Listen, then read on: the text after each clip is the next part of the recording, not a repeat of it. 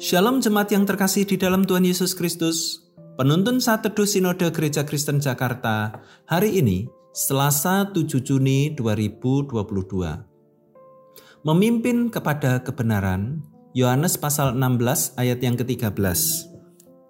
Tetapi apabila ia datang, yaitu roh kebenaran, ia akan memimpin kamu ke dalam seluruh kebenaran, sebab ia tidak akan berkata-kata dari dirinya sendiri, tetapi segala sesuatu yang didengarnya, itulah yang akan dikatakannya, dan ia akan memberitakan kepadamu hal-hal yang akan datang. Pemandu wisata atau tour guide bertugas mengantarkan wisatawan objek wisata yang dikehendaki.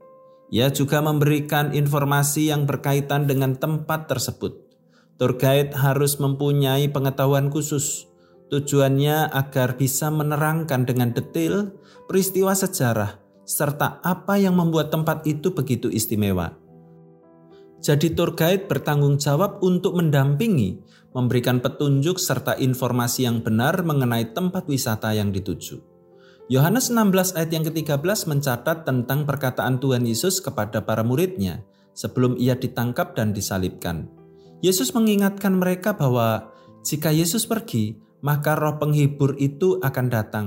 Roh itu akan memimpin mereka kepada seluruh kebenaran. Kebenaran tentang Kristus yang akan menyelamatkan manusia dari hukuman dosa. Peran Roh Kudus yang memimpin kepada kebenaran itu sangat penting untuk menguatkan para murid. Yesus tahu betul, jika ia sudah kembali ke surga, maka murid-murid akan merasa sedih dan kehilangan.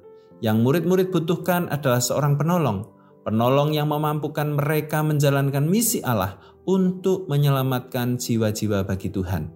Roh Kudus bekerja untuk memimpin kita kepada kebenaran.